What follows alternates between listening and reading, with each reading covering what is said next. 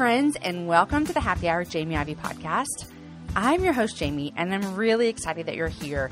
Today's a special day. It's my 100th episode. It is so exciting. Every week on the show, I invite a girlfriend to join me and we chat about the big things in life, the little things in life, and everything in between. If this is your first time, I want to say welcome.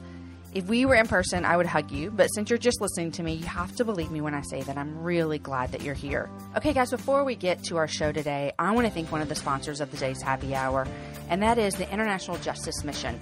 And I love these guys and I love everything that they do. Sometimes we can think that slavery was abolished years ago and it's only in the history books, but guys, I want you to know that there are more slaves now than at any other time in human history. In fact, about 45 million men, women, girls, and boys are daily being bought sold, trafficked, and used against their will. Just let that sit for a minute. That's a big number, and that's happening. But you know what, guys? There's hope. There's hope because of a group of people who are working day and night, relentlessly searching for each one of these lives, every single one of them. And when they free one life, they search for the next and the next and the next. And that makes them the largest international anti slavery organization in the world, International Justice Mission. And you know what? It might seem too big for them to handle alone, and you're right. And there's a plan that you guys can start and help them with. It's called Freedom Sunday. The idea is super simple. On September 25th, your church will dedicate its service to freedom. One service to awaken God's people and answer his call to see slavery end for good.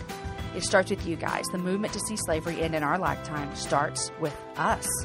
Would you commit to asking your pastor to host a Freedom Sunday? IJM is going to give you everything that you need from talking points to videos to um, question and answers. And someone from IJM will personally walk you through the process. It's super easy. Go to ijm.org slash happy hour and click on Host a Freedom Sunday. Like I said, today is the 100th episode of the Happy Hour, which, to be quite honest, there are more than 100 episodes because of our Happy Half Hour. But you know what? We're just counting the Wednesday original show. Today's the 100th episode. And I can't even believe that this day has come. I literally wrote this date on my calendar at the beginning of the year, and it seemed like forever away. And now it is here. Today's show is super fun because I brought my husband, Aaron, back on the show, and he actually interviews me. So I was in the hot seat. And let me tell you, there are a couple times during this interview that I actually say out loud, I don't like this. This is uncomfortable. But we took the questions that you sent us and we had so much fun answering them. Aaron also had some surprises for me up his sleeve, which I knew nothing about. And you're going to enjoy hearing that as well. If this is your first time, just remember that normally I have another woman joining me and that today's just a special show. If you've been listening for a while, I would really appreciate it if you would head on over to iTunes and leave the show a rating or review. It seems kind of weird and shallow to ask you for that favor, but it helps out the show a lot. And guys, we want more people to hear the show each week. It's super easy. Go to jamieivey.com slash iTunes and just go there, leave a rating, a review, unless you hate the show. If you hate the show, then you can just keep that rating and review to yourself, and I'll send you a list of other shows that I love that you might like. Um, just kidding. I hope you love the show. Um, while you're there, if you don't subscribe to the show, I would love it if you did. It's super easy. I subscribe to so many podcasts, and it makes my life so much easier because when I get in the car, I just put it on my phone, and there it is. The next episode is always there waiting for me. All right, guys, here is the 100th episode. Uh, just a small warning that we talk about sex and race issues. And if you have little ears in the car with you, or in the kitchen, or wherever you are, you might want to listen another time or just put some headphones in. Other than that, you're going to hear us laugh a lot. I might even shed a few tears, and we'll dive into lots of fun conversation. Friends, thank you for listening. Thank you for letting me get to the 100th episode with you. And here is my conversation with my husband, Aaron Ivey. Aaron, it's the hundredth episode. The hundredth episode of your podcast. This happy, super awesome. happy hundred. What I wanted to originally do a long time ago when I knew hundred was coming was I wanted a big cake like they do on like Friends hundredth episode, uh-huh. but I didn't think people listening would it would translate very well. Well, it's okay because I got you one. You did it. I did. And inside is a pony. uh, no, but for real, hundredth episode, and this is a special episode because we're actually in a hotel room mm-hmm. in Colorado, and we have a couple friends here. So, guys, welcome to the hundredth episode of. That sounds like we have a live audience, but it's really just one, two, three, four, five, six, seven, eight of our friends. Yeah, tell, tell them who they are. Yeah, we have. Uh, should I say their names? I mean, it's a lot. Okay. Let's all go around. Everybody start. Tell a about Amelia's here, yourself, where you came Sally, from, where you were Julie. Jen, Leslie, Amanda, Olivia, and Sarah. I had a small moment right here of what if I forget panic? someone's name Yeah. in the middle of this? like, you know, when someone's like, hey, introduce the 20 people you brought, and you're like, I, Oh, I- okay, yeah. yeah. No, so it's 100th episode, and we're in um, a hotel room. Yep. And it's I'm actually glad that they're here because we were going to do this whole episode in our bathrobes. So that would have been super weird. And the other reason I'm glad they're here is because I downloaded this app called Soundboard that I was going to use for things like if I said something really awesome um, that I could hit this button and be like, But now we don't need the sound app because we have We don't our need it. real live friends here. totally. Okay, so the 100th episode is a little bit different, which can we just have a moment? A hundred episodes 100 is a episodes. of content. And when I started the happy hour in May of 2014, you can be honest and it will not hurt my feelings one bit. Did you think that I would get to 100 episodes? Yeah, totally. Oh, you did not. Yes, no, be I- honest. no, you did not. There's did. no way. 100%. There's no way. I don't know if I've ever, ever, I don't know if I've ever told everybody that one of my first podcast suggestions for a show was that my friend Amanda, who's here, um, I, we got together and we decided that one of the best shows that we could possibly create was we were going to do a recap of The Bachelor that would come I out remember this every now. Tuesday. We were going to watch the show. We were going to do it. And I came to you with the idea, and you actually told me that I couldn't I do said- it. no, I didn't say you can't. I just I, I said that's the stupidest idea I've ever heard in my entire life. So what Amanda and I did is we actually did it. Who's what season was it? Um, Andy. Andy. So we are you sure? It was a girl. Okay, so we did we would watch it and then we would record it at night and then Amanda posted them on her blog. So we have these podcast archives Uh-huh. of The Bachelor. Amazing. So that didn't work and so the happy hour came about. I'm surprised it didn't work. That's weird. but I knew this one was going to work. Yeah. So 100 episodes a couple weeks ago, I s- decided that I would let listeners Mm-hmm. ask me questions because I normally ask all the questions. Right. And so last time when you and I did a show together, listeners asked us questions. And we answered them. And we answered them together Yep. and had a great time, and it was super fun. Um, but this time they brought questions in for me. Right. So do you And have. now I get to be and now you're going to interview. the interviewer. Mm-hmm. So I feel all this pressure because um, you're such an amazing interviewer. Oh, you're And I want to, you know, keep the quality of the show at the level that it is. well, if you do a bad job, So I I just have re- done I'll some re-record preparation. it. I won't have you on if it if it fails. No, I don't. I don't think you even wanted to have me on. I think that you're just like answering to what the masses want. Oh, the masses. Uh-huh. well, originally when I recorded episode number 50, which was a huge deal, Yeah. Jen Hatmaker was on. Yep, and you told Well, she's her practically that a she could co-host. be your hundredth. I promised her I'd bring her back every 50. I'm sure her feeling. I'm sure she's crying that she's not on Yeah. the show, but Right. um, I brought you instead because, Well, I feel honored, yeah. and I want you to know that I'm not taking this lightly, and I have a few surprises up my sleeve that you don't even know about. Oh, that's great. Good it's not a cake. Oh, It's better though. okay. Okay, so we're gonna get to that. A surprise right now? Uh, do you want me to give you your first surprise? Sure, I'm. I can handle this. Okay.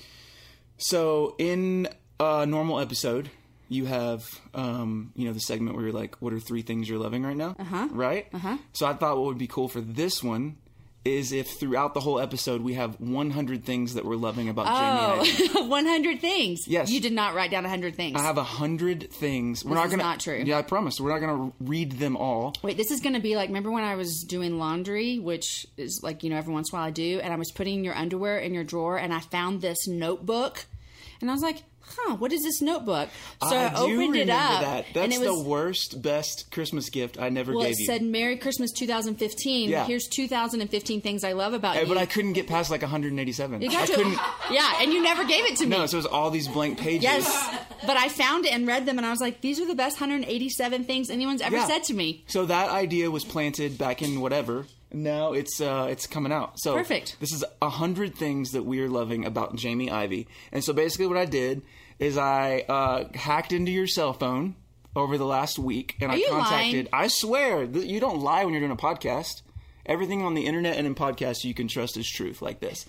So I hacked into your phone and I contacted almost all of your previous guests that you've had on the happy hour for the last 100 episodes, and I asked them, hey, what's one thing that you're loving about Jamie Ivey? Okay, if you're listening, let me just tell you, there's a lot of things in podcast world that we can say as a surprise, but they're not really a surprise. this is legitimate This is surprise. a legitimate surprise. Right? Yeah. Y'all know about this? Yep. Yep. Everybody knows. Okay. So we'll start with one. This but is the most uncomfortable thing that's ever happened No, in my entire awesome. life. this is one of a, a few surprises. Uh, the other one is that I ordered pizza. and it'll be here in 30 in exactly 30 minutes. So we're going to have to either like pause and eat the pizza or just eat it while we're doing this. That's gross because people's pet peeves are mouth noises. Pet peeves is actually one of the questions that one of Uh-huh, yeah. your, your People wanna know, asked, yeah. which is a, a great um, thing to ask. But we're not going to go there first. So I'm just going to do some of these hundred things. I'm we're going to do all hundred. We're going to do maybe 20. Okay, go. 25. Okay. I'm ready. Here's the first one. Rachel Hollis said, "One thing I love about Jamie is she doesn't take herself too seriously. Okay, good. She's yeah. the first one to share a hard truth or an embarrassing story to give another woman some solidarity." That's so nice. that It's because? I shared embarrassing stories in the van in Ethiopia with her. Yeah. Yeah. Well, I love Rachel. Isn't that great? All right, here's number three. Uh, this is also from Rachel Hollis. One thing I'm loving about Jamie right now is her dimples. Isn't that weird? I sound like I have a crush on a boy in high school with that statement, but it's true. Her dimples are so cute. Aw. Thanks. It's true, right? It's funny when I was at IF a couple years ago, someone came up to me and they're like, "Hey, you have the podcast Happy Hour," and I was like, "Yeah," you know, like thanks for listening. She's like, "You look way different than I thought." I didn't know if that was like a compliment or not, but because people can't see my dimples. I'm sure it was a, a huge compliment, which actually brings me to the first question that we want to dive into. Okay. Okay. And all these questions are from Listeners. from listeners from Instagram and uh, from Twitter and from Facebook and where else, wherever else that's it, people ask yeah. questions um, to complete strangers online. Okay, so here's the first one: How do you stay in shape and look so great all the time? I just spit out my drink because Keep in mind, it is right now. It's 10:37, and we ordered pizza. we were. that is your first So- clue. Okay. no, but for real, you do look amazing. Aw. How do you do it? Uh, What's your secret? Well, I don't have a secret. I I I look better naked than I do with. cl- I mean, I look better with clothes. I what I meant to. Wow. What I meant to say it is. was, people. I look better with clothes on. Um, do you have an opinion on that? I'm just the interviewer. It's I just just got ask awkward. questions. What I mean is, I don't work out very as much as I need to, or as much as I used to. I used to be a runner, and I'm proud of that. But I don't run anymore. So basically, I don't do anything to stay in shape. That's an awful answer. Well, how do you look so good? I I just start. I buy a lot. A lot of my clothes are just stretchy. I buy big shirts, and Right. yeah, So when people look at you, I think they assume like you eat super healthy, right? So is there anything that you eat that is like just disgusting and disturbing? This isn't a loaded question. I'm just wondering if you have anything that's just like the grossest eating habit that in the one past could couple of years, I've started really loving mayonnaise. Like I like mayonnaise that like I like to dip chips in mayonnaise. You dip anything and everything in mayonnaise. One time, remember the time I, I like came downstairs and found you in the kitchen with a jar of mayonnaise and then just like things. There was like chips. There was like Pickles, pickles, cucumbers, carrots, carrots. a slice of pizza, mayonnaise. I That's- just really like the way mayonnaise tastes. And so I don't do that often. And I just joined a gym. So I'm going to start working out next Monday. oh, really? Next Monday. And on Monday, we're going to start eating healthy again. So that's how it works. Thanks Yeah. for asking whoever You're that wel- was. Yeah, it was. Uh, it was actually. I didn't put her name on here. oh, thank but you. But Carly Skinner wants to know uh, about your tattoos. What's the story behind your tattoos? Oh, okay. So I have three tattoos. One I got in college. I was a sophomore in college. Mm-hmm. One I got when we were married. We had like a year old baby, so 2004. And then one I got in 2010 after a kid came home from Haiti. So the one that she's probably asking about is the one that people can see. Ah, she probably is. I don't think Carly Skinner's ever seen the other ones. Very few have. Very few have. but um, the one on my arm is a bird with eggs in a nest. And Uh-huh. so I wanted something to represent motherhood for me. And so, kind of like a mom bird will go out and get food for her babies and feed them while they're in the nest. Mm-hmm. And then she eventually, they have to send them out and learn to fly. So, like, I wanted to, I want to feed my babies spiritually, physically, emotionally. And then they need to leave the nest. So, that's what that is. That's great. Yeah. But there's no more room for any more. No more rooms the- for any eggs. It's full. Yeah. House is done. So you have more that aren't visible So I have two more tattoos. One I got in college. that you regret. I don't regret it. I my personal thing. We had this conversation last night with some girlfriends. My thing is, I think tattoos that you can't see are kind of pointless Totally, one hundred percent. because I see tattoos as art, and so my other tattoos, Yeah. no one sees them. They're pointless. They had mean nothing to me. Mm-hmm. Is dumb. So I have a like. Just tell them the have a- dolphin that's jumping No, out of the water I don't have right that. No, the, the but I have a heart on my bikini line. That's so cliche. I got it when I was 19, and then on my right hip in the back, I have another heart. Mm-hmm. I like hearts, or I guess I did when I was 19. So do you think anybody should get a tattoo when they're nineteen? I don't think you should get a tattoo when you're 19. I don't. I think that you're not old enough. We do stupid things when we're 19. I got my biggest tattoo. I was 35, 34. Mm-hmm. So that's what I think about tattoos. Equally as important, Kay Jordan from Instagram wants to know what was the first cassette or CD you ever bought. I don't remember, but I bet it was probably like Carmen. Remember Carmen? Do I remember Who Carmen? had a Carmen? Everybody. Yeah. Sally doesn't know what Carmen is. Oh, you weren't a Christian when you were younger. Yep, that's there why. it is. Sa- Car- Carmen, and he did the music videos where he was Yep. boxing. Yep. Remember that? Yeah. So Right. it was probably Carmen or. That's all I can think of. What about you? My first. Yeah. Uh, I remember it very clearly. Diamond Rio. Is that you start walking? You That was start my first. walking my way, or is that them? You start walking your way. no, it's- I think it's. No. Yeah, it's you and then I. Okay, say it. I'll start walking mine. We'll meet in the middle, meet that old Georgia pine. We'll burn on. Yeah, that was it. No, no, no, no. Uh-huh. And then my second CD, The even though you Jags. didn't ask, Wynonna. Wynonna, because you told me one time when you were Wynonna. younger, you thought she was pretty. Oh, I had the biggest crush on Wynonna Judd. And then I found out she had a sister that. um, Okay, be nice because Was beautiful. Ashley's beautiful. I know. So is Wynonna. Don't even. No, like, everybody's okay, beautiful. yeah, yeah. Everybody's beautiful. Everybody's beautiful in the eyes of the Lord, yes. But I used to. Uh, but you're like, oh, ashley Oh. Ash- why doesn't Ashley have a record? Right? So I used to uh, be on the riding lawnmower mowing, and I would just jam. I had my headphones in, jamming to Wynonna. Uh-huh. All right, enough about Wynonna and my weird obsession with her. totally weird. Uh, okay, so we are sending your your friends out of the hotel room, and they're gonna go get the pizza and come back later. And, and a because really good time. and because it's hot in here. Because if you don't know, It's when you do podcasts, really we have to turn the air off. And we have our bathrobes on. I'm that is so it's hot in these we things. don't have them on. That'd be so weird. That would be weird. If we did, we would never tell. What if I recorded every podcast I ever did in my bathrobe? Smoking a cigarette Nobody would know. in in rollers. Yeah. Uh-huh. I'm picturing in hair rollers, smoking a cigarette in a bathrobe. and with a like a, a hard liquor on rocks. You're like an old lady. But it's like Southern comfort. yeah. Something nasty. In all seriousness, as your husband, I am so proud of you for having a hundred amazing episodes. Thanks, babe. Seriously. And one of the things that I really love about your um, your podcast is not just the fact that you have an amazing like guest on every single mm-hmm. episode, which you mm-hmm. do. I mean, you mm-hmm. have amazing people. But the thing that I also love is your ability to to really interview them well. And um, Kim Scheidegger from Instagram asked a really good question that I've always wanted to know the answer to too, and we, we've never actually really talked about it. She says, You seem to have a gift for asking good questions to really get to the hearts of those you're interviewing. Mm. Have you always been skilled in that? Or have you had to learn that? And somebody's knocking on our hotel You're room. have Hold on, over. no, no, no. Just pause. Just kind of talk it out with your listeners right now. Hold on. But like like go up on the treadmill if you're running. Wash another dish. That's not all for us. Five pizzas here. That's not all for us. That's the paquettes. We're doing all this in the podcast. Jamie, People don't need to know how much pizza we're eating. We ordered one. We ordered one. Amanda Brown, come here real quick. Okay, Amanda's bringing us our pizza. The girls went to go eat pizza. They'll be back in a little bit. Amanda, what episode were you?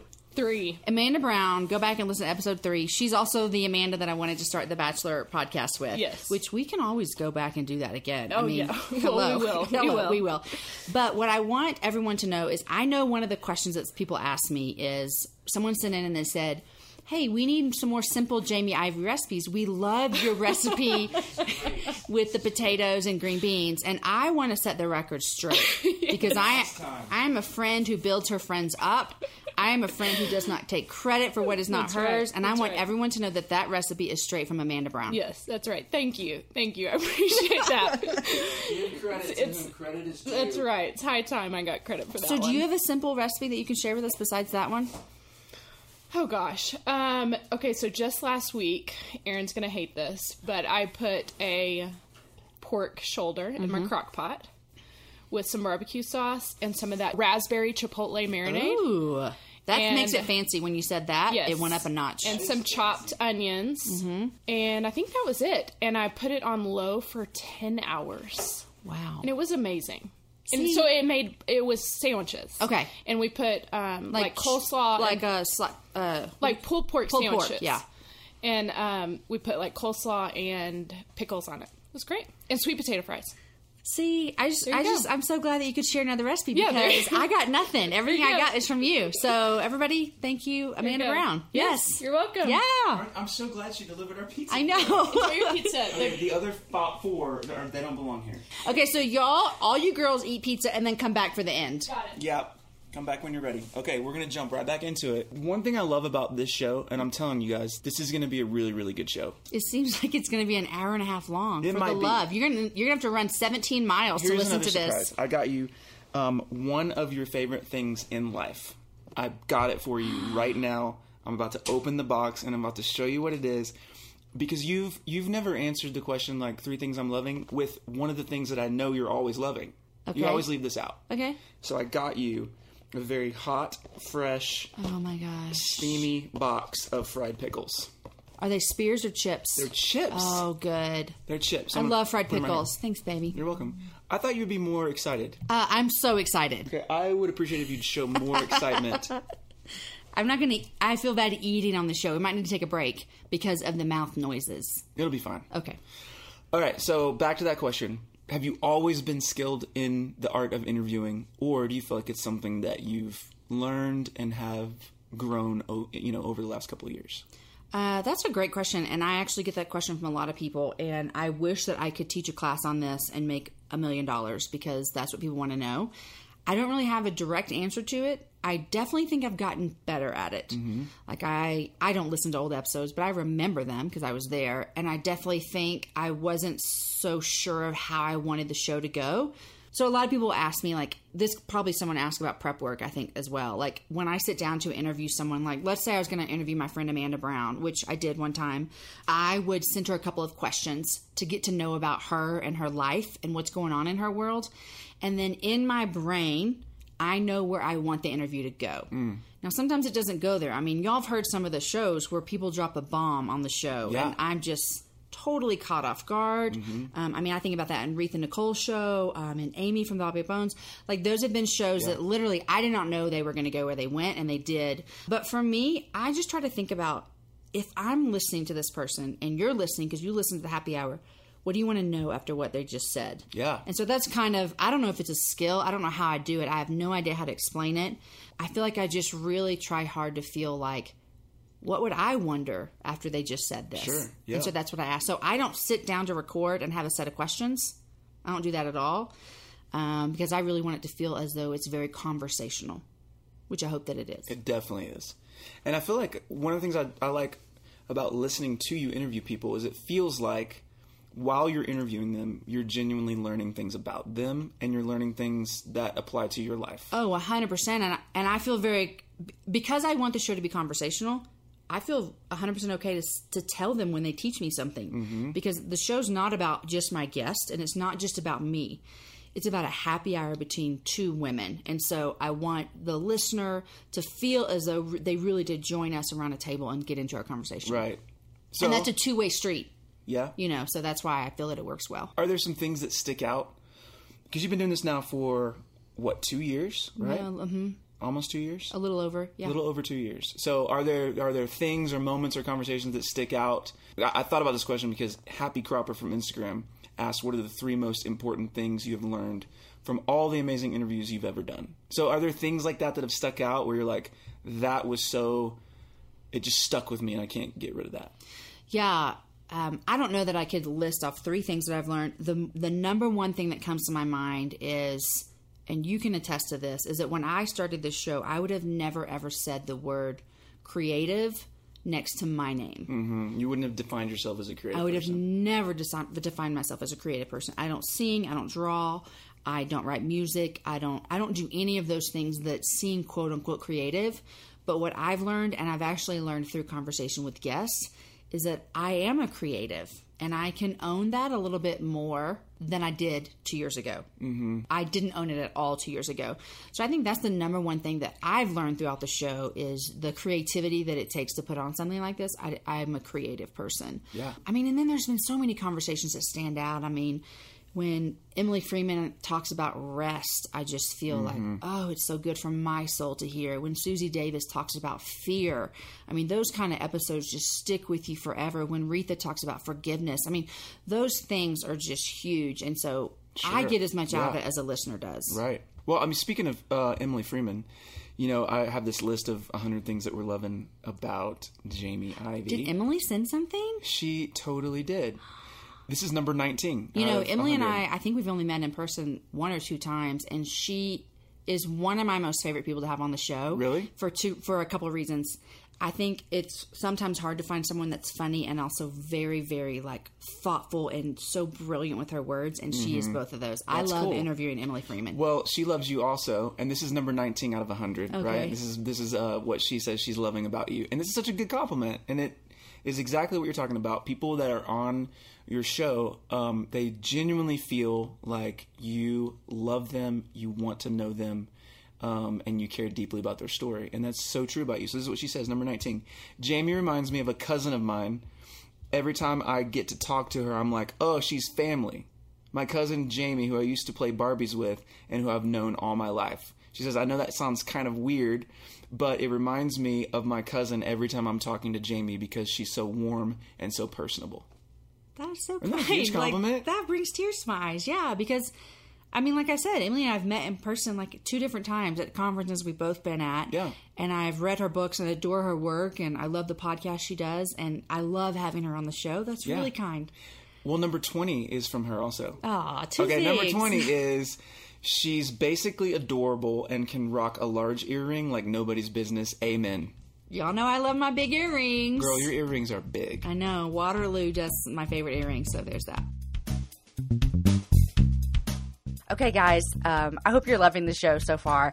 It- we had so much fun um, talking together, but I want to tell you real quick before we get back to uh, the interview that Aaron and I did is about one of our sponsors, and that's Prep Dish. I'm a fan of Prep Dish, and Prep Dish is a healthy subscription based meal planning service. So there's a couple things I want you to hear from that. It's a subscription based meal planning service, which hello, we meet, we need that, but it's healthy. So each week you're going to receive an email from Allison, and it's going to contain a grocery list and instructions for prepping your meals ahead of time.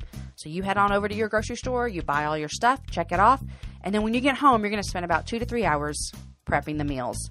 You can do this on a Sunday afternoon. You could do it on a Wednesday night. It doesn't matter when you do it, but you're ready for meals for the next week. Not only is Prep Dish an amazing time saver, but guys, the meals are delicious. We've got smoky paprika chicken legs with roasted carrots, parsnips, and fennel. Hello, that sounds amazing. Turkey and zucchini lasagna. All of these things are healthy, and Allison makes it really easy for you to get me- healthy meals on the table for your family. Allison's offering all of the happy hour listeners a special rate of $4 for the first month. So you're going to spend a dollar a week for a meal plan, and you just can't beat that, guys. Head on over to prepdish.com slash happy hour.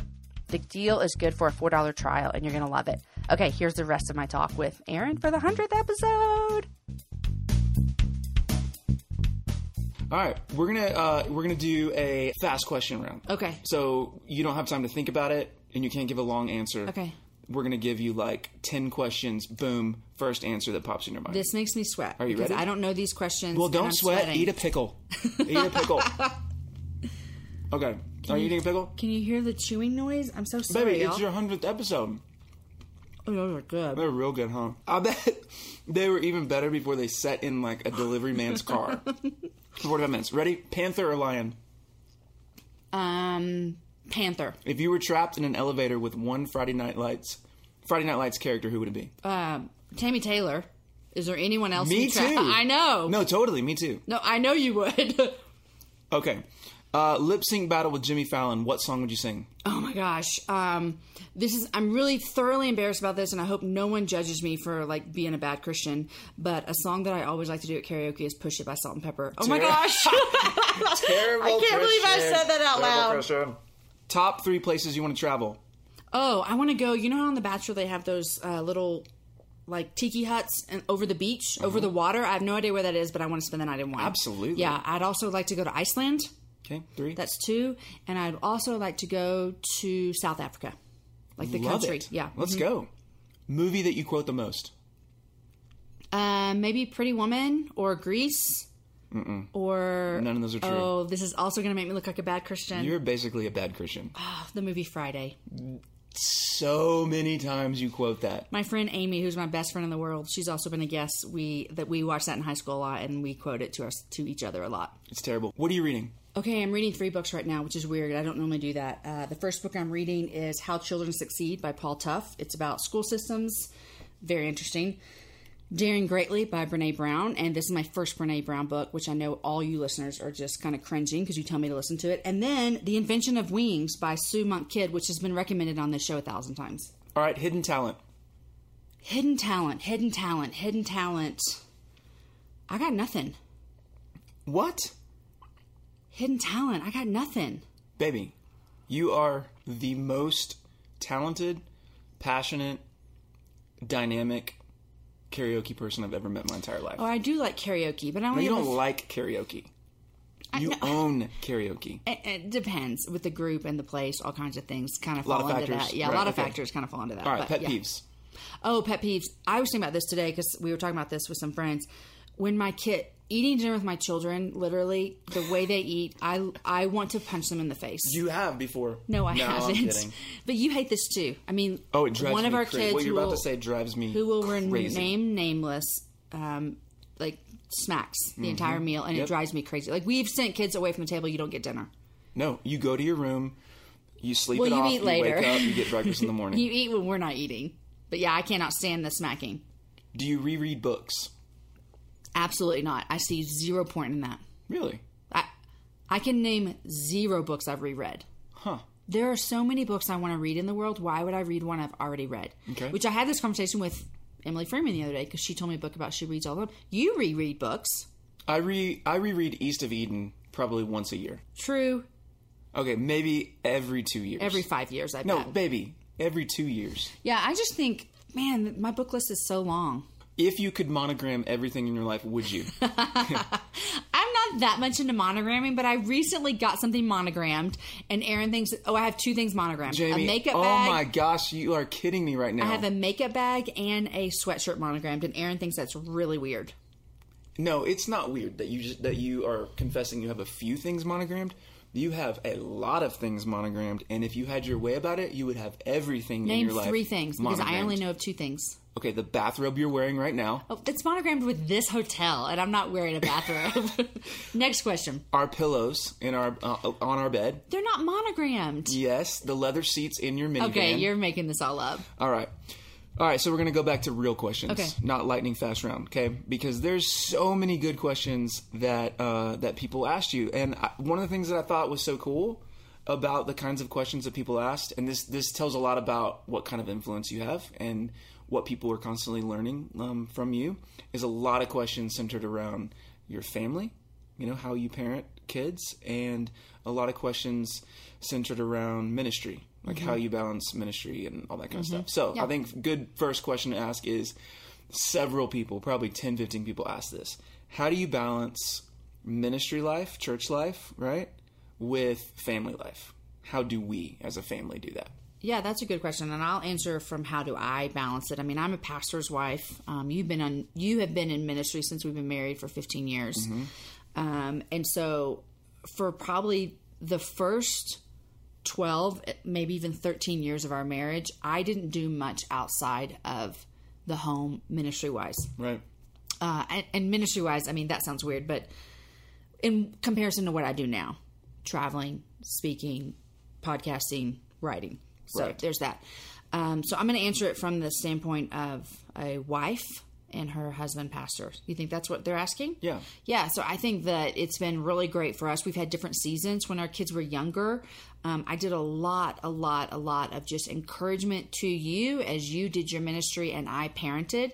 And you did really well of encouraging me in that same season as well. Yeah. Um, I think how we balance it now with me also having stuff that I do in ministry um, is we're both pretty, um, I would say, we're both pretty aware of each other's giftings and each other's needs and each other's capacity. Yeah, And so your totally. capacity to do ministry is bigger than mine.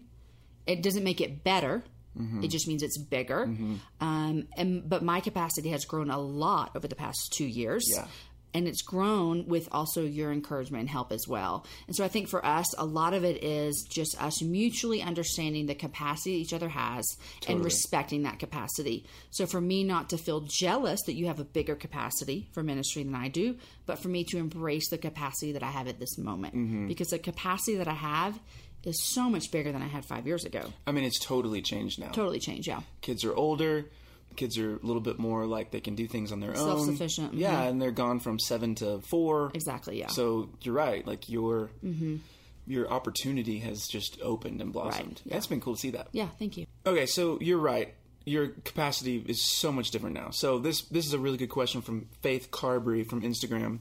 She said, "How do you make time for your friends when your kids were little?" You know, Faith, that's a good question. And I honestly, looking, being on the other end of that with kids that are all in school now, I actually feel like friendship is one of my hardest things right now in life.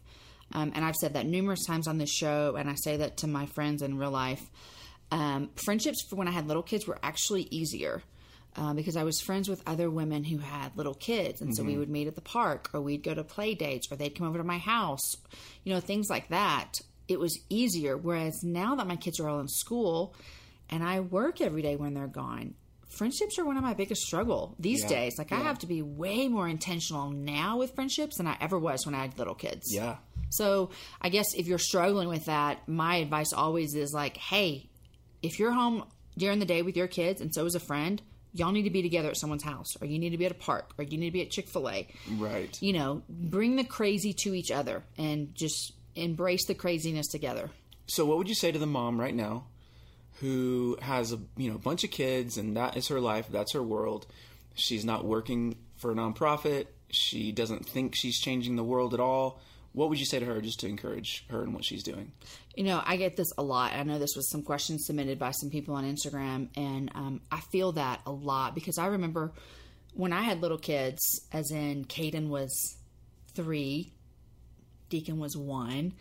You traveled about 230 days a year. It was crazy. It was crazy during our time, um, and I wasn't doing anything that you see me people see me doing now.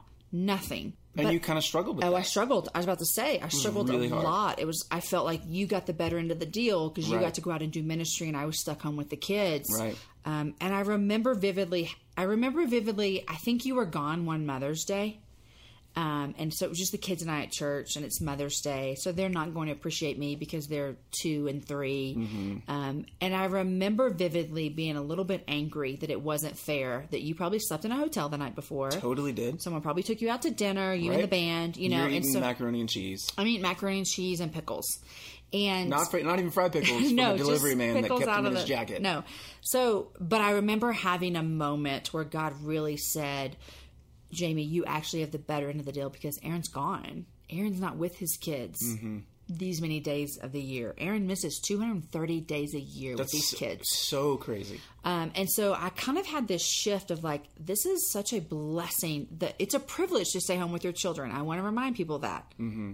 Moms in India are not deciding whether they should stay home and work. Totally true. They are working because they have to provide for their kids.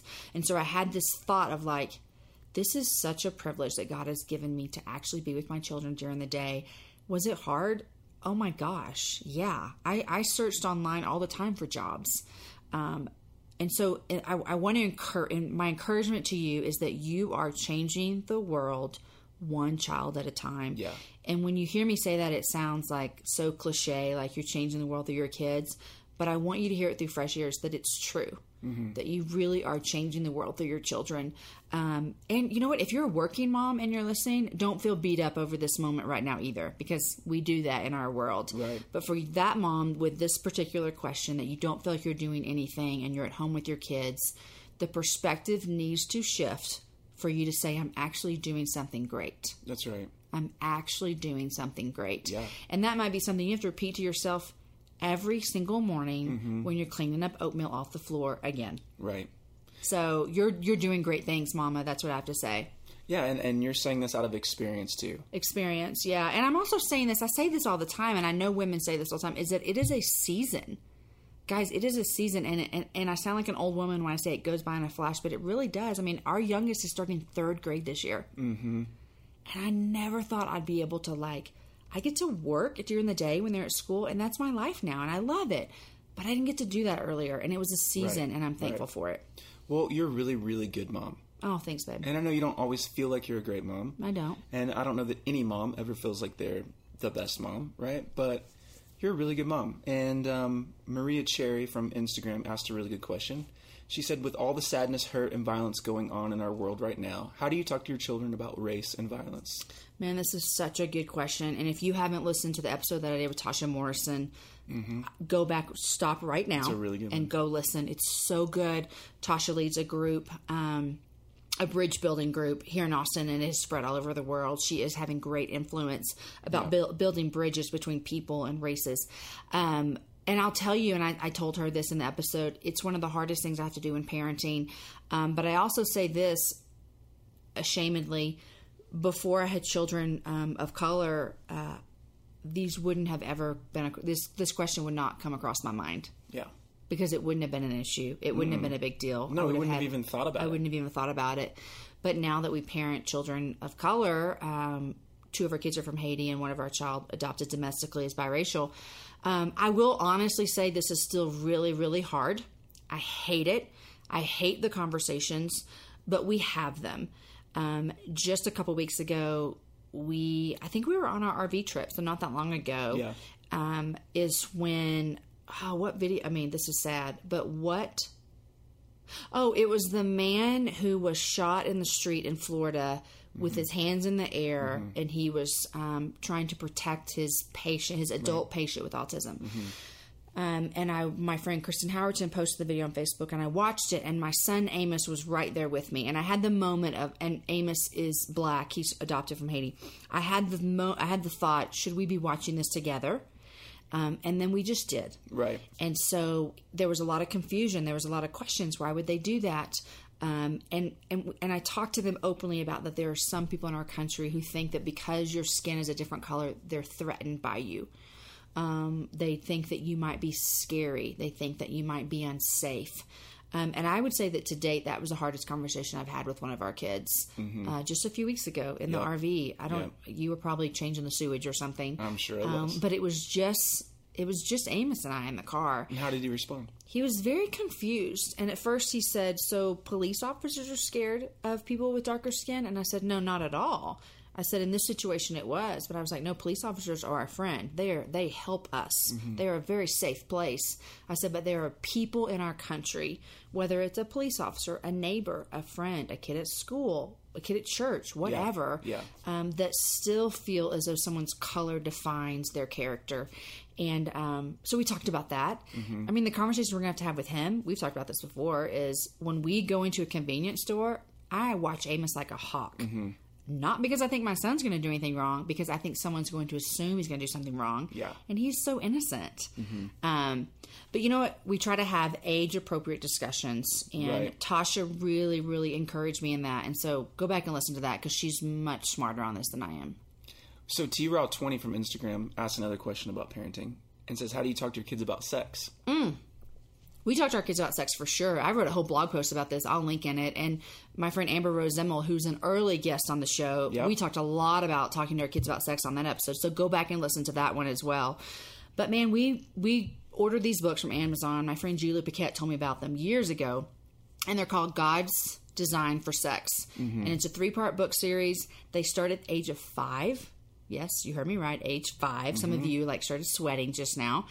Um, but the the beautiful thing about it is the age five books, they're age appropriate. Yeah, it's like a a piece of mom and a piece of dad Yeah. came together and Yeah. created a baby. Yes, and, and so we've been talking to our kids about sex since they were 5 Mm-hmm. and so our kids hopefully will never remember a moment when dad sat down and said, "Hey, I, son." Oh yeah, I mean, I, have so many friends who have that memory. Yeah, or have no memory, they as if their parents- 14 and their dad went their- camping with them exactly. and spilled it all. Yeah, or showed a, a diagram book, which that's scary. Mm-hmm. Um, so for us, we've always been talking about sex, um, and I wouldn't say that our kids like know that we have sex. I mean, hopefully they do, right? That's a weird thing to talk Uh, about on the know. podcast. Never really thought about that. But my point is that that's not like this dirty, scary word.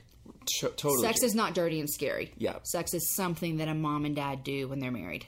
yeah. Wow. Man, hot hope there were no here. kids in the car when y'all were listening. Man, this hotel room's hot. Uh, okay, so Philip Ellis. but can I say something real quick again? I will allow it since I'm the interviewer and it's your hundredth episode. Yes. You can cut this if you want to. But I just want to say something real quick about the sex thing is I know that it's uncomfortable for you as a parent to have these conversations. Yeah. Nobody wants to do that. But when you're looking at the value that it brings towards your child Mm-hmm. is that I don't want my son or daughter to find out I mean what sex is from their stupid middle school friends. No way. Or even some terminology like it might be slang for sex. We want them to hear that from us. Mm-hmm. Yeah. So that we can Yeah. appoint them to the appropriate way to think about sex and the appropriate words to use. And so it's not a surprise. Right. Because I think when kids hear things from their peers, they think they need to keep it a secret from their parents. And we want to be like, hey, no, we know. Totally. Um, the first time I talked to Caden, we must have been reading book two or something. We were talking about sex, and he looked at me, and he, and of course, this is just the sweetest moments ever because he was like, "Do you and Dad do that?" and I was like, "Well, yeah," you know. And he's like, "I'm never doing that." Never Yeah, doing that. Uh-huh. And I was like, "It's okay. Yeah, like it's fine. Of course, Yeah. You'll change your mind in a couple of years. One day you'll Wait change till you're mind, son. 15. Yeah." Okay, so a lot of people asked um, questions about adoption, and adoption is a huge part of our family, obviously. But I do feel like we don't really talk about adoption a whole lot. Like adoption hasn't become like, you know, our our thing that we just talk about all the time. It's just a it feels like a normal part of our life, right? So a few people asked, "Hey, why did you and Aaron decide to adopt instead of having more biological children?" Yeah, that's a great question. And I've been on several podcasts in the past couple of years where I've talked about this. So if you go to my blog, I'm sure you can find them. But all that to say, I think people are just curious because we have our oldest is biological and then our next three added to our family through adoption. And um, we have no idea if we struggle with infertility. Mm-hmm. No idea. Um, if you know much about my story, you know that I've been pregnant a few times. None of them ever planned, and so I don't know if I struggle with infertility, like secondary after Caden was born. Um, but we, after we had Caden, we really just like felt like God was asking us to add to our family through adoption. We saw a couple people adopt in our church. We lived in um, Tennessee at the time, and it, we just walked through the door, and then we were there with the domestic adoption. Yeah. and then we were decided to add to our family again. It's just God's grace. I have no idea why. We never talked about doing it the natural, biological, through my body way ever again. Um, and then led us to Haiti, and next Yeah. thing you know, we're adopting Amos and Story. And so um, we have no idea if we struggle with infertility. I doubt it. Um, but we really just felt as though God, that's how He planned our family. And that's what we say to our kids. This is just the way God planned our family. So there it is. Absolutely, and we love it. Love it. And our, and and we are done. And we are done if you're wondering. There ain't no more room on the tattoo for any more eggs. we're done. All right, so how about we slip back into uh, 100 Things We Are Loving About Jamie Ivey real quick? All right. Oh, okay. This is number 76, Okay. and this is from Jaleesa, Oh, I love Jaleesa. who was on, I don't remember what I don't remember number episode she either, was. but Jaleesa was amazing, and I, I get this a lot. Have more single women. Have more single women, Mm-hmm. and I hear you, and it's we're going to. Um, Yeah. Jaleesa talked amazingly about singlehood as a woman, and one of my Yeah. favorite things that she said was, she's like, I wish people would stop treating it as a disease. totally. She says people in the church want to fix you if you're single. Yeah. Yep. So I love Jaleesa. She was a great guest. great friend of ours. She gave you a huge compliment. And she What sings said? with you every Sunday at the. Stone. If you come to She visit sings Austin way better Stone. than me. Yeah, she's, she's awesome. amazing. She says, "I love Jamie for so many reasons, but one that stands out for me is that she is real." Oh. As a woman in the church, especially in leadership, it can feel like you're supposed to be quiet and perfect and even sort of dull at times. But Jamie has helped me redefine meekness and gentleness. She is fun and loves life, and her heart breaks for injustice and she fights. She isn't a doormat, and she isn't a feminist. She's a Jesus loving woman who is teaching women like me to be authentic, messy, bold, confident followers of Christ. I'm gonna cry. Isn't that amazing? So I'd love for you to talk about like how did you become confident and comfortable in your skin as uh, this very strong um, woman who is leading other people, but is also gentle and meek. That's a good question, and sometimes I don't feel what she might have said about me. You know this as Mm-hmm. you you hear my um, Yeah, you've talked about it a few times. you hear my frustrations and my concerns and my sorrow and my um, insecurities. Um, but I remember when Aaron, when you and I first got married, um, you were serving at a church, and um, all if you if you know anything about my story, and I'm not going to go into it now. I've done it on other shows, but um, if you want to hear my whole story, I think I said it on uh, the Mud Stories with Jackie Watkins. So go back and find that. But we got married, and I brought a lot of baggage into our marriage personally, just Yeah. some shame and sin that I had been entangled with in my past. So we got married, and I became a pastor's wife. Um, and I'm going to own that most of this was my own feelings, that this was not put on me by anybody else Yeah. at this church. Okay. But my own insecurities led me to believe that to be a pastor's wife, I needed to look a certain way, act a certain way, speak a certain way, Right, and have a right. certain past. Totally. And so I completely just acted the part and was very um, ashamed of my past, very scared of my past. Mm-hmm. Um, and it honestly wasn't until we moved to Austin and I and we started um, going to the Austin Stone is where God really, really freed me from some of that and allowed me to bel allowed me, I guess, He really put the belief in my heart um, that my past sin didn't define me as a woman Totally. and that just because I have sin in my life in the past and today and tomorrow, it doesn't change my standing before Jesus. And so I just started being wanting to be a woman who encouraged women to be real and authentic, and real and authentic to where um, I could stand up in front of a room and say, "Man, just yesterday I lost my cool completely with my kids," um, or "Man, in the spring I went like two weeks without." even having any time in the word.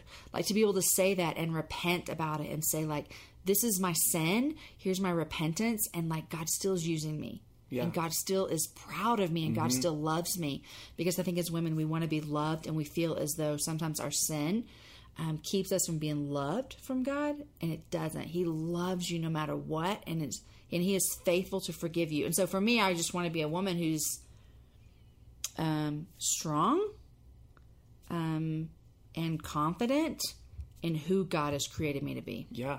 And that's really what you're doing. Oh, thank If you don't know it, guys, I'm a Texas girl through and through. I've lived here most of my life. I was born here and I love traveling. Here's why I love traveling throughout Texas because it has a vast landscape of cultures, regions, destinations, and activities, which means there's an infinite number of different travel experiences.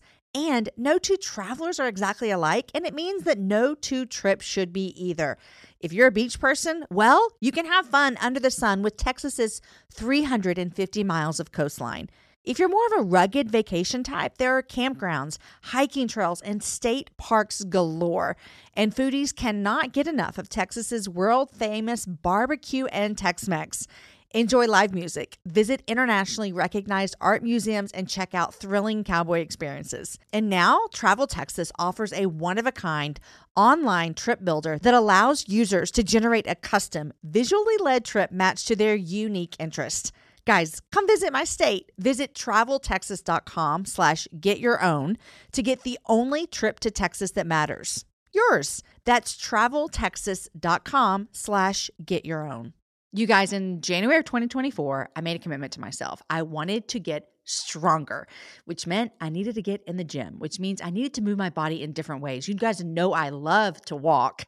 Well, it's spring, and spring is the best time for us to start a new workout routine. It's our yearly collective warm up, and Peloton is here for everyone's yearly warm up.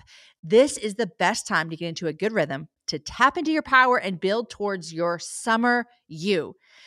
I love my Peloton. It accommodates to my schedule with a variety of class links to choose from. I can choose a 30 minute class, I can choose a 45 minute class. If you only have five minutes, there's literally a class to get you moving your body in five minutes.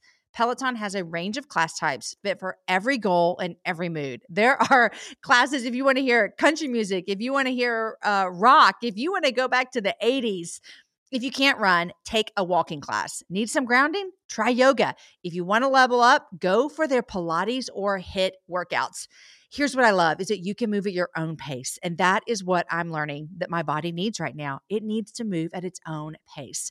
Peloton makes the process easier with personalized recommendations and guided programs that take all the guesswork out of working out. You guys, we think about so many things during the day. Let's take the guesswork out. Let's jump right in and let's keep our fitness journey fresh every single day. Peloton has everything you need to get you where you're going. Whether you prefer to run outdoors, row or ride at home, or strength train at the gym, Peloton has something for you. I personally love a good 45 minute hip hop class. It gets me moving, it gets me excited. It's my favorite genre of music, just ask my kids. Get a head start on summer with Peloton at onepeloton.com. That's onepeloton.com. Christy Nockels, Oh, right? We both love Christy. we both love Christy, and I was just on her show. She has a new podcast. Everybody go listen. Yep. The Glorious Mundane. and she, uh, uh, one of the hundred, she was number 25, right? Um, 25 Is this like the number they came in when you asked them? I just took a hundred things, right, that people said they're currently Okay. loving about Jamie Ivey Okay. and put them in random orders. You right? have no idea how This is number me. 25. This is what Christy said. She said, I love how intentional and even direct Jamie is in all that she does. But what's beautiful is that it's mixed with a real tenderness in her spirit. You can see it in her eyes towards God and people and the stories that God is weaving into people. I love that about her. Thank you, Christy. And it's really true. And I feel like this is a huge part of the book that you're working on. And a lot of people asked for you to kind of talk about your book that you're writing. I think you've mentioned it, you know, uh-huh, briefly uh-huh. on the podcast a few uh-huh. times. But talk about what the what the book's about and and what the kind of main message is that you're that you're presenting in your Yeah, this is great. I've been wanting to write a book for at least 10 years. I mean, it's crazy to think about that, but it just wasn't good timing. I didn't have an audience. It would even, I mean, like, if I wrote a book 10 years ago, you and my mom and Amy would have bought it. Like, that's about it. um, and so the book I want to write is I describe it as very memoir slash storytelling slash encouragement. I don't know what genre that falls under, but I want to share my story. Um, and like I said, my story my story involves a lot of pain, um, not so much suffering, but just like I made some mistakes, right? And I brought those into a marriage where I brought shame in and all that kind of stuff. Yeah. But what I want to do mostly is I want to encourage women to be able to own their stories and share them and be confident in them because what I've learned is that when I am open with my struggles, when I'm open with my story, when I'm even open with my sin, is what happens is that God receives so much more glory than when I keep it to myself and act like everything's okay. Yeah. And I eh, like being able to sit front row, you know, in your story, and and also be able to read some of the chapters that you've written. You're nailing it, and mm, I'm so Oh, excited about this Thanks. book. I'm so, so, it comes out like forever away, but that's how book writing goes. Yeah, I know. We'll keep talking about it. So, when do you feel like there was a shift in your life where you decided you wanted to be a cheerleader of other people? Because I feel like in the book, you are cheerleading other women to own their story and embrace all their junk. Um, in adoption world, you're cheerleading people in um, other mothers who have small kids. Like I feel like a lot of your life and message is centered on cheerleading other people. Before you answer, I'll give you an example. Number 11 of 100 Things We're Loving About Jamie Ivey is from our friend Kim Ellis. And she says this I love the way that Jamie is her friend's biggest cheerleader. I love that she truly cares about every little detail going on in her friends' lives, even though it may be insignificant in the big scheme of things. If it's important to us, it's important to her. Isn't that good? You can't cry. I'm going to start crying. it makes me cry. But I, I'd love to hear like when do you think that change kind of happened? Like, when did you start? When did you decide I want to start cheerleading other people instead of maybe cheerleading yourself or your story or our family? I'm really crying. Um, I love my friend Kim so much, the girl that just said that. And um, to be brutally honest, one of my biggest sin tendencies is pride. And so I know where I will go. And where I will go without Jesus is that I will want everyone to cheer for me. Mm-hmm. Um, I know that. You know that about me. Yeah. I mean, I don't know. I think I fight it so well. I really think I do. Um, but so all that to say is, I know what I am prone to do. It's like that song, I'm prone to wonder. You know, like I know what road I can very easily go down. And so for me, I think one of the biggest ways that I fight that is to be a cheerleader for other people. Um, and it's so kind that Kim said that because she's one of my greatest friends in real life that Yeah. nobody that listens to this show would know. But I value her so much and I value like this I I have this core group of girlfriends that I just value so much and I value everybody, but you know what I mean. I Yeah. really want you to be their tribe, biggest yeah. fan and I, I have this tribe of girls. Um, I think also for me the shift has been is that the, these tribe of girls um, and my girls. I mean, I've got Tiffany and Amanda and Maris and Laura and Kim and Annie and these girls just mean the world to me. Um, you know, and Noelle and Melissa and Jen, all all these girls. Um, but specifically with this one group, people listen to my podcast. People are going to read my book. People invite me to speak. And so for me, the greatest joy that I get is to give these girls the biggest dose of encouragement in the world. Yeah. You know what I mean? Like Yeah. that I think that's really really important to me and something that I value and try to be and try to do well. Mm-hmm. Does that make sense? Yeah. Well, there is kind of this like um, rock star, superstar sort of thing in our culture, right? And you're basically saying like, there's nothing necessarily wrong about that, but you want to cheerlead everybody because there's so many people that are never going to be like some you know big well-known book author or whatever superstar, but have incredible stories and are doing incredible things Mm-hmm. Yeah. that might not ever be told until heaven. Yeah.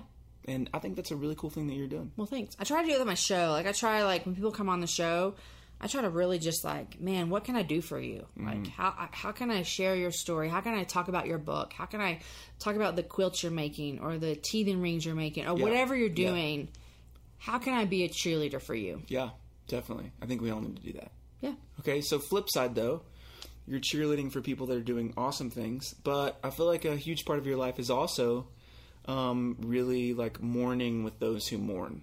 And I'd love for you to talk about like how how you kind of got that heart for mourning for people who are mourning, you know, mourning with them, um, and how other women can can do that also. Noelle Otts, all right, she's number 24 in the list of 100 things we're loving about Jamie. She says this I love Jamie because she's one of the few people in my world that was there in my hardest season of life, and she just loved me. I'm just gonna cry again. Um, Goodness. Girl, you want to wipe your eyes with a pickle? I do. I'm going to go get you a fried pickle. Noelle is one of my dearest friends in the entire world that none of you guys would know about, and she is just a like one of the most precious people to my world. Um, we've both been through adoption and have kids that struggle um, in different areas, and so we have so much in common. And we have husbands that love to cook, and we're a supper club together. And she's just one of she's just a dear friend to me, and Yeah. um, it's encouraging to hear her say that because I I do hope that when she went through a couple of things a couple of years ago, one of the things I tried to do was just listen. Mm-hmm. Yeah. I can tend to be a fixer. I just want to solve problems. And Right. when people are mourning, when people are grieving, when people are struggling, you think they need someone to fix it, but they really just need someone to listen. Yeah. Um, and I didn't like bang her over the head with Bible verses, and I didn't like tell her she needed more faith. I didn't do any of that except for just love her and listen and let her know that she can say anything to me. Yeah. Like Noelle, whatever trial she was going through, she could say anything, and I would think zero amount less of her. Um, and I could do the same for her. You know, we have that Yeah. type of relationship that is one in a million. Um, and so hopefully that is something that I did well. Yeah. This is a really uncomfortable interview. Is it? Yeah, it really is. Oh man. it's like uncomfortable. It's it's Well, uh, it's the it's, the pickles, it's the bathrobe, it's the no It's- air conditioning. It's encouraging to hear the things people are saying, and it's also encouraging for me because I told you already. The one of the things I struggle with the most is, am I a good friend? Yeah. and so, like, I could just cry.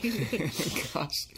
Well, I, I you are an extraordinary person, um, but I think the the kind of overlapping um, bigger story is that God is extraordinary, and He wants to do extraordinary things through everybody. There's Through not one yeah, through his people. Yeah, he's that is ex- exempt from that. You know.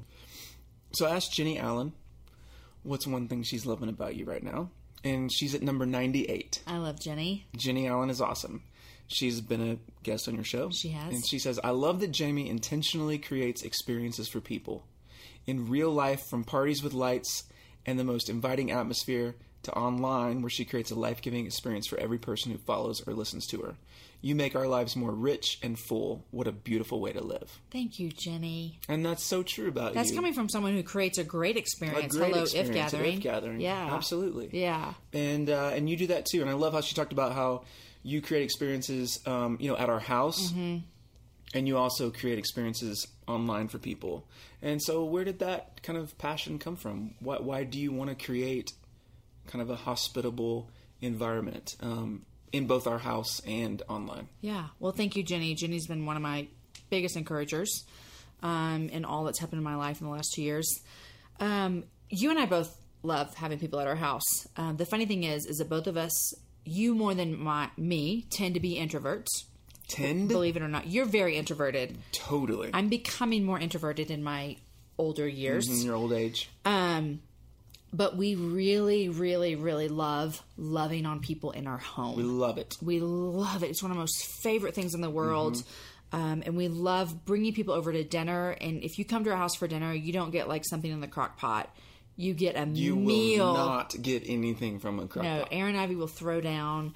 Um, I think that we, you know, whenever we have supper club in our house Mm-hmm. or any of the houses, it's like kind of this like unwritten competition of who has the like cu- cutest decorations. Totally, it's all about I buy it. new decorations every time we have it at our house, a new theme, um, as if we need any of that. But whatever. But I think that we really have noticed over the past couple of years that when you, eh, speaking of guests, Shauna Niequist, I mean, she he, she Mm-hmm. writes about this, and this is some of her theme, is that when you bring people around a table. It's like this most beautiful place where almost communion, not in a weird sense like Christian type of way, but almost this kind of something happens where people's guards are let down. Yeah. They feel more comfortable. They feel more at ease, and we have seen that. We uh, we love inviting people over from a small scale Mm-hmm. to Brett and Lindsay on a Wednesday night to a large party with 180 people. You cooking for you know, and so we do both, and we love both. And I think for us, we get to really see people relax, and we get to learn about them, and it's our way of saying, "Hey, we love you." One hundred Whether you're a guest of four at our house or a guest of 180, Yeah. we want you to feel loved when you walk through our door. Absolutely. Your mom. Oh, my mom! Your mom. She is the number. Let's see, number five Aw. of a hundred things, and she said, "I love." Jamie's gift of hospitality. It's Mm. no big deal for her to have 150 people in and out of her house. And that's really, really true about you. It's true about us. Yeah. Like, we really, like, you know, we just moved. Everybody knows that if you've listened to the show for a while, especially our episode, because we talked about when we bought our new house. Right. But we went from, how big was our lot? At our old house? Oh, uh, one square foot, I mean, li- uh, point twenty five, point eighteen. point eighteen of yeah, an acre. of an acre. Very small house on the east side of Austin, um, and we lived there for five years, and it was wonderful. And now we've moved to f- almost four acres. Mm-hmm. Um, but I would say that we didn't just start hosting when we had enough room. Nope, we did it when we had no room. We've we've had engagement Yep. parties in our backyard. We have had birthday parties. We've had celebrations. We've Yep. had all of our kids' birthday party. You know, and so Yep. for us, I think it's always been something that we've really enjoyed. And so, thanks, mom. Isn't that great? Because every time they come to our house, we're having a party. And they, they must think that we party hard all the time. Because we host like your worship gatherings. We host like people over. uh yeah. They seriously, They seriously think think. we have. but like, every time they come, problem. we put them to work. Like my dad mows. oh no, no, you don't come to our house without working. my mom's doing dishes or Yeah, something. Yeah. Okay, so Elena from Instagram, uh, Elena Kimbro, I think. Uh, what is your advice to newly married people to start this culture, this heart of hospitality? Oh, that's a good question. Um, I would say that hospitality does not have to look a certain way. Like we just said, hospitality can be a couple in your home, it can be four mm-hmm. people, it can be mm-hmm. 180 people. There's no rhyme or reason. I think hospitality means whether you're a cook like Aaron Ivey or No, you oh, do come crockpot like me, like your cooking does not create hospitality. No. Not at all. And that's a lie that people believe I'm not a good mm-hmm. cook. Yeah. Hospitality is created when people come into your home and you give them all of your attention and they feel as though they matter. Um, it doesn't have to be a big home. No. It doesn't have to be an expensive meal. None, None of of it. that. I mean, apartment. I mean, we, We had people uh, constantly. When we lived in Murfreesboro? of hospitality we had when we had an apartment and a puppy. yeah, Yeah. and zero money. You know, I mean, so hospitality is not about what you can do for them. It's the environment that you provide, not monetarily, but of saying, "Hey, you matter, and we want you here." Yeah. Um, and so I think that anybody can do that. It doesn't matter who you are. Right. Older woman, widowed, to twenty year old in your dorm. I mean, literally, Yeah. have a dorm party. Well, I mean, even think about like uh, when we go out of the country, we travel across the world, we feel so welcome, and people are showing us hospitality. And a lot of times, they don't have like resources, they don't have money, they're not throwing down some lush meal. You can probably tell stories about Ethiopia Oh, or when we're in every Haiti. every home we went to in Ethiopia, we had coffee. They would make sure that they served us coffee, um, and it was because their way of saying we value that you're here. Yeah. you know. Yeah. Elizabeth Ewing on Twitter said, "What was the conver- conversation like when you finally figured out that you weren't a good cook?" Oh, that's a good one, Elizabeth. Right? I mean, if anyone listens or knows us, they know that you do most of the cooking. Most.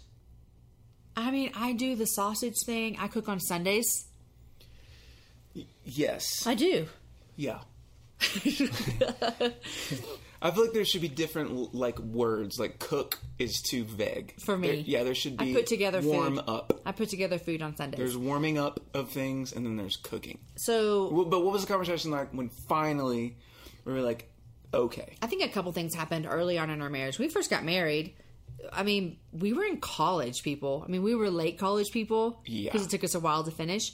But we both were full time students and full time working Mm-hmm. and living in an apartment. It was like the best life. You're like having sex and in college at the same time. and we watched Lifetime movies every, every day, every Saturday, we stayed in bed and we had milkshakes every, Every night. night. That's Yeah. why I gained nine thousand pounds. Yeah, it was the life. But all that to say is neither one of us knew about good food, cooking, or cared. Right. And then we moved to Tennessee about a year and a half into our marriage.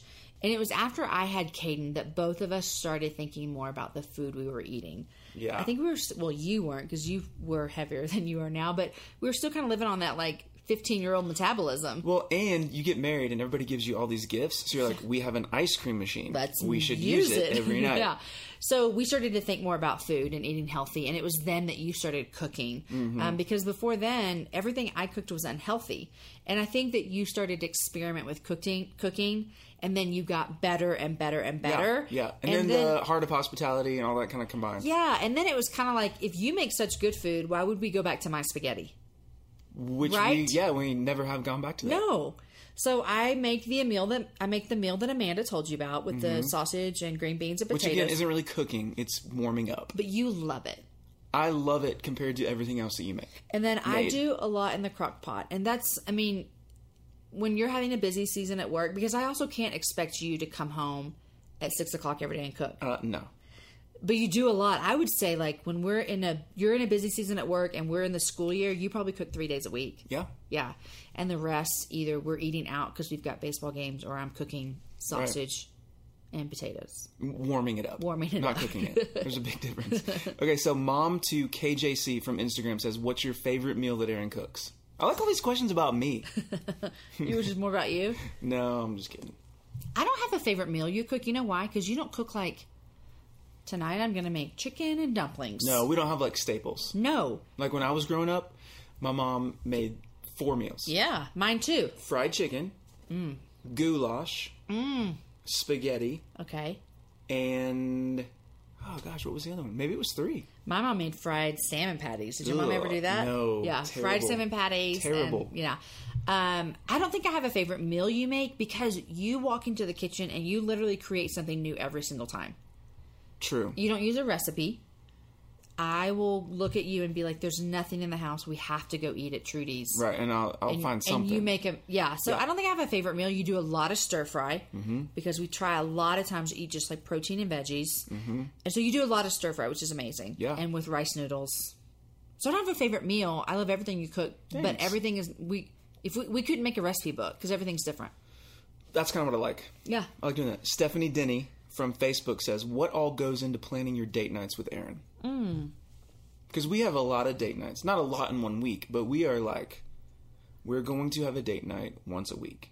But it's we really important to us. But we struggle with that.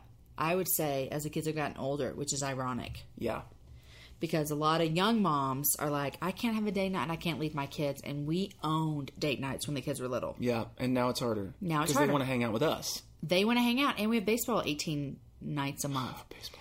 Um, I would say date nights for us are in this stage of our life with older kids and both of us doing ministry that keeps us busy sometimes are so intentional. Mm-hmm. So intentional. Yep. I would love to say that we have four amazing date nights a month, but I bet we have two. Yeah, But those two are amazing. we make them. We make them count. We make them count, and, And so, they're intentional. what do we do? So we plan. I mean, we pick a restaurant and we put normal clothes on, and Aaron- Normal, not the bathrobes that we're wearing right now. we're not wearing bathrobes, but I would get out of my workout clothes that I put on to pretend like I was going to work out during the day. Right, right. You moms know what I mean. Um, a lot of times, this is really silly, but I say this a lot. You still get your car washed sometimes before Because dates. that's what we did when we were dating. Oh yeah. Not we, I did that. Yeah, when we were dating, I would never you pick you always up with a picked me up car. with your car. And so I still do that. Oh, yep. I was. That's what I mean. A lot of time on date nights, you on your way home from work will get your car washed. Totally. Kristen Schulenberg Russell, which has a really long name, um, from Facebook says, "How did you guys get engaged?" Oh, that's a cute story. It's not really cute. It's It not really cute. hurt Me? How did it hurt you? Are you kidding me? All the baggage that we went through for it to finally come to engagement. Oh, like how did we get engaged? We dated for a year and a half, and you asked me. No, no, no, no. Uh, That's what she was asking. but as the interviewer, I'm asking for all the other stuff. Why don't you tell the story then? Because you tell it better every time. No, no, no. You go ahead and tell it. Uh, we dated for a year and a half before we got engaged. You were a youth pastor at the church that my parents were going to. You were my brother's youth pastor.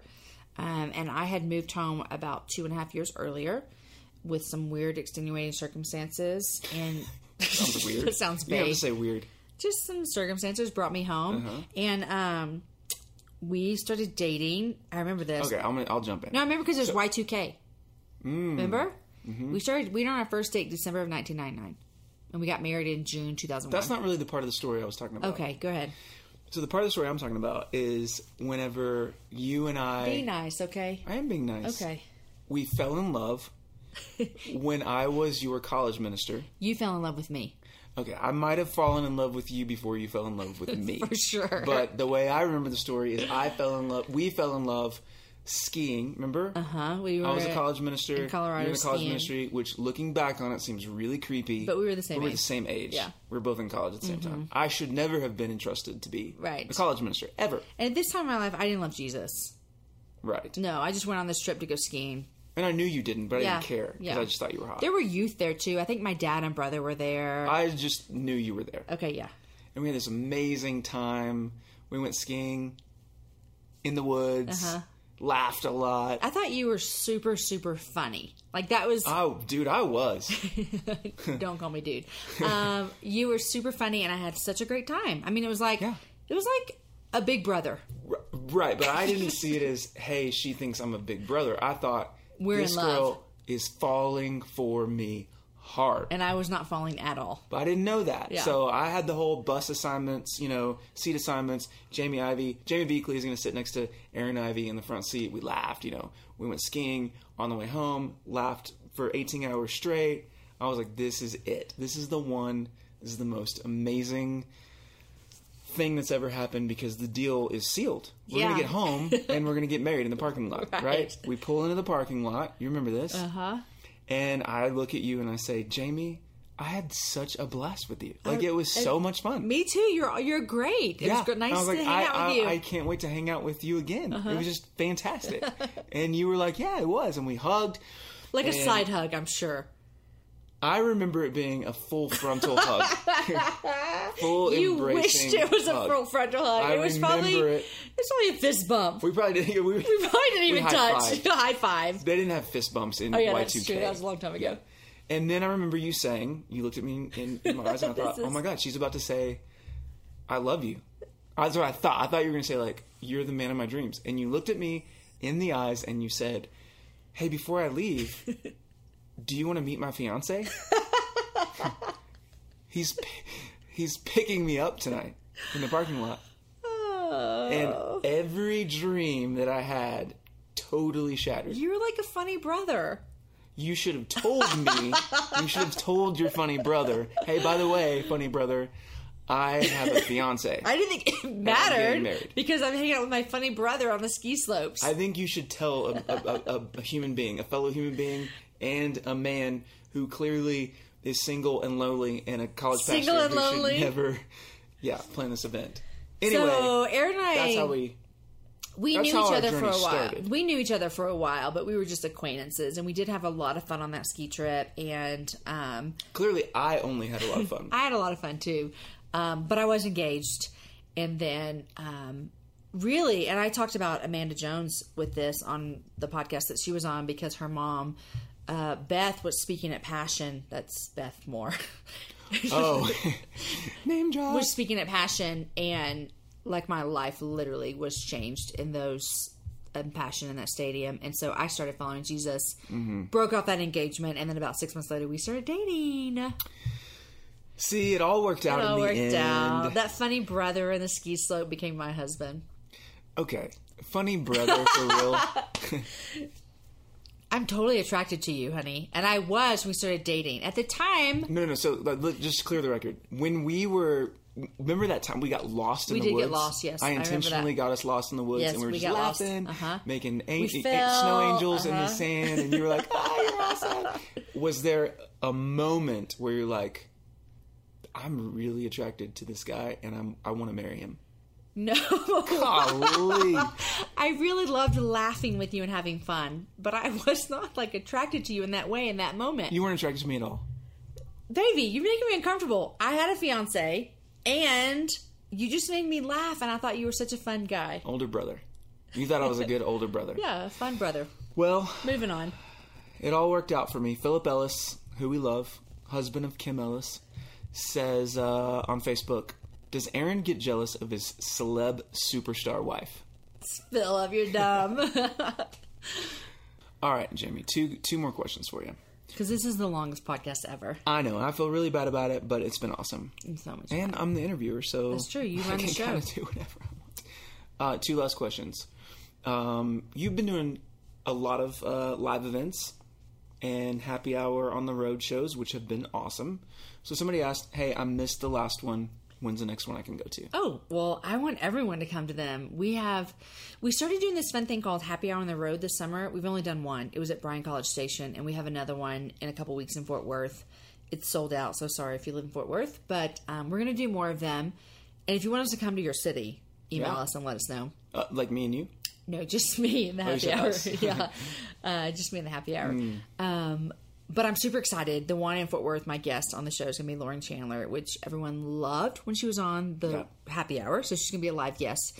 And then coming up in September, we're doing a happy hour live, which you should be on this conversation too, because it has worked for both of us. Because at the last happy hour live event, which was in March, I really decided I want to do a live show. We love hospitality. I want to bring everyone in.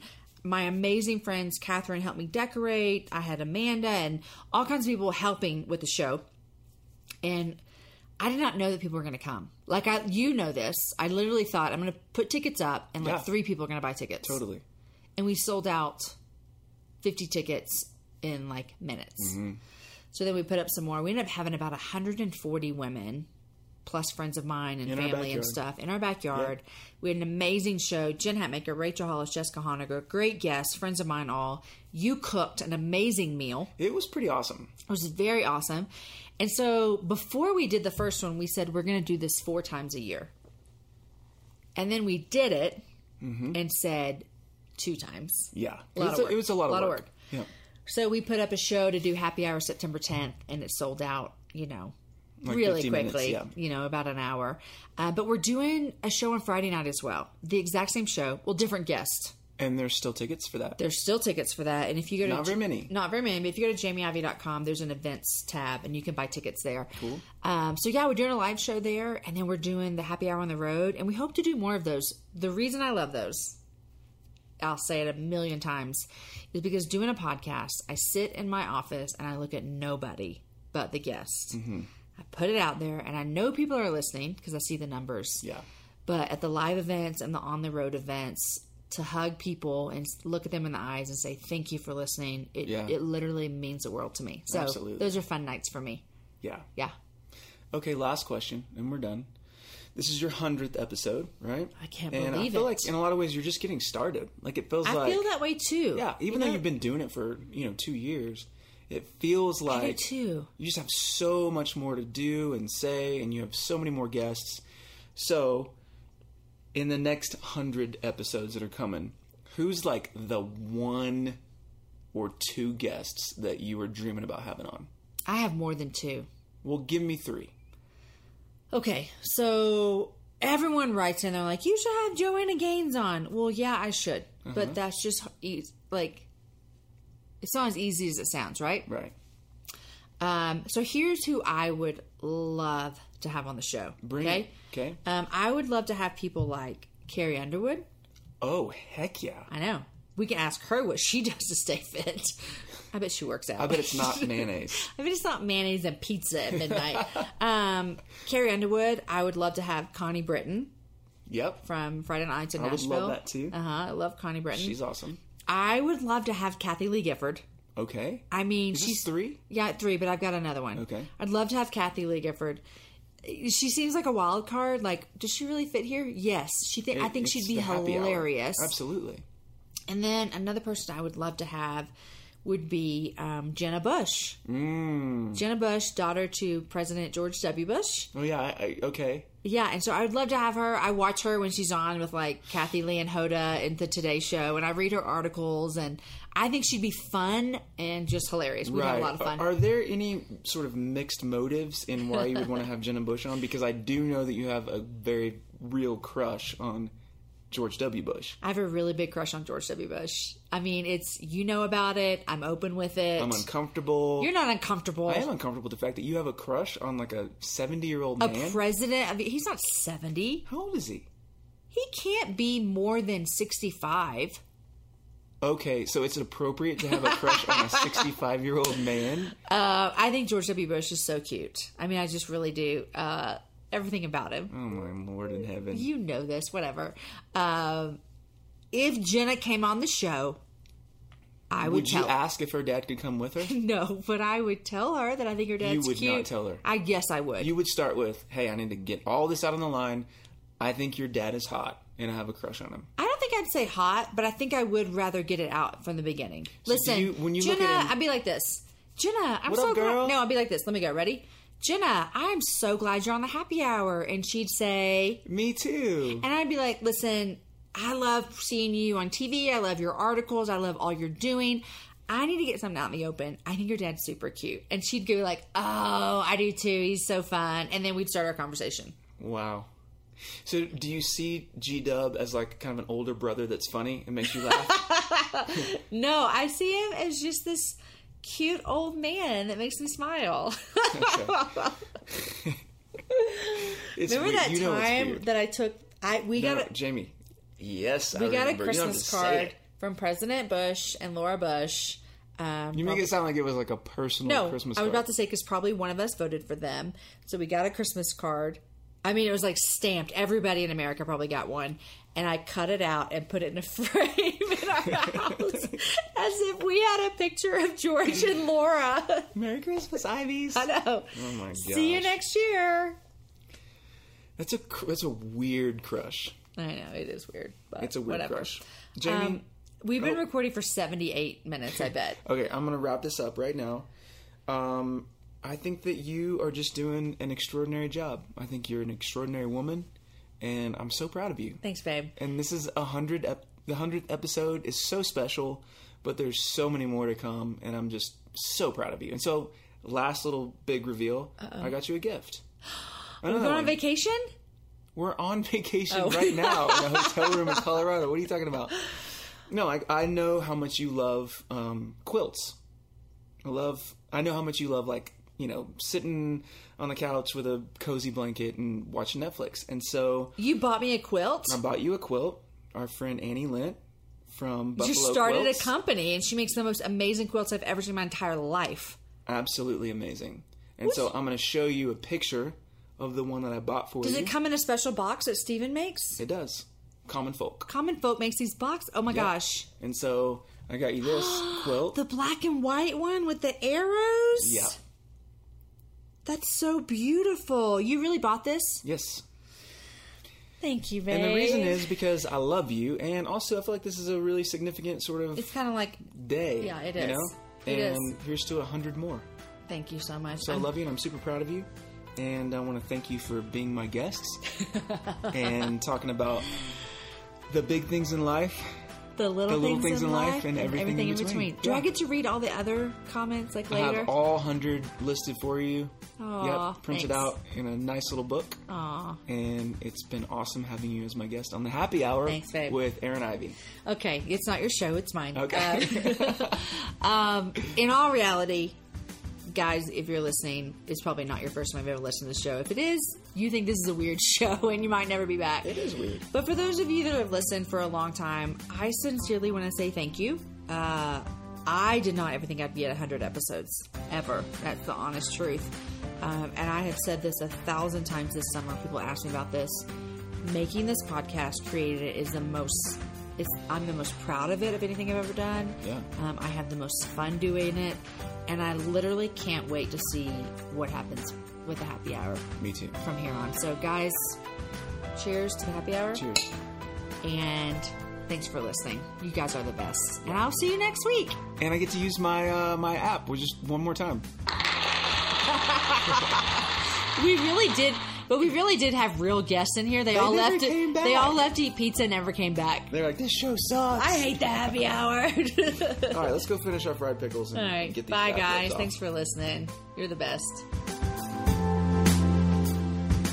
Oh my gosh, I had so much fun recording that show with Aaron. From my friends being in there at the beginning, from pizza coming in the middle, to Amanda jumping in and telling us about her favorite recipe uh, that everyone thinks is my recipe, to talking about date nights and the book I'm writing and my dream guest that I want to have, and Aaron telling the famous ski trip story. I tell you, every time he tells that story, it gets better and better and better. There are some things in there that might not be exactly how it happened, but he's a great storyteller. So, whatever. We had so much fun. We have a blast doing everything together, but every time we record shows, it's a lot of fun. I actually have an idea for a podcast for both of us to do together. And so maybe in 2017, we'll find some time for that in our schedule. Guys, I want to remind you everything we talked about is going to be on the show notes. Uh, we talked about a lot of things today. I mean, a lot of topics were covered. I've got a lot of links to share with you. Uh, go check out jamieivey.com. That's where they're all going to be. Guys, also remember the happy hour is always looking for more people to partner with. I love partnering with people. Um, there are several opportunities coming up to partner with us from advertising on the show. We have just a few spots left for this year, and then we can look in the next year to putting your product in goodie bags at the live events. I love giving stuff away, and I love giving people. Um, I love giving stuff away, and I love introducing people to new products uh, to talking about your products, whatever. If you're interested in partnering with the happy hour for live events or regular shows or getting your products in front of these awesome ladies that come out for the shows, send an email to info at jamieivey.com. Speaking of events, guys, we talked about the events in the show, and I hope that some of you can make it. There are still Friday night tickets available for the happy hour live on September 9th. And I'm seriously kind of maybe possibly thinking about opening up a few more spots for Saturday night. So if you want to check out the dates and tickets, it's super easy. Go to jamieivey.com slash events and you'll see everything coming up. Guys, thank you for joining me today. So much fun. I love, love, love doing this show. And I wasn't exaggerating when I said in the show that the, ha- the happy hour is one of my most accomplishments that I'm most proud of. And it's something that brings me a lot of joy. Next week, my friend Haley Morgan's joining me. And the week after that, I'll have Elena Mays as my guest. Guys, don't forget about the Happy Half Hour that comes out every other Friday. And this week we have one, and Shauna Niequist is back. And goodness gracious, do I love chatting with that woman. She has a new book that comes out next Tuesday, and I think you should head over to Amazon right now and pre order it because it's amazing. I've read pieces of it, and I love everything she puts out. Guys, enjoy your week. Share the show with a girlfriend. I was just in Tucson this week and met a listener, and she was like, I tell everybody about your show. And I literally said, Thank you, thank you, thank you, thank you, because that means the world to me. So tell your friends about the show. And guys, have a happy hour with a friend. I'll see you next week.